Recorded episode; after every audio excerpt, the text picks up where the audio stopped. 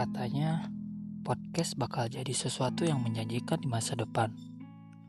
Masa sih? Tapi ada kemungkinan benar juga sih. Sekarang banyak public figure dan influencer yang pada buat podcast. Teman gue juga ada tuh yang buat podcast. Apa gue buat podcast aja ya? Menarik sih. Tapi apa ya namanya? Oh, Rawpods. Ya, Rawpods aja ya.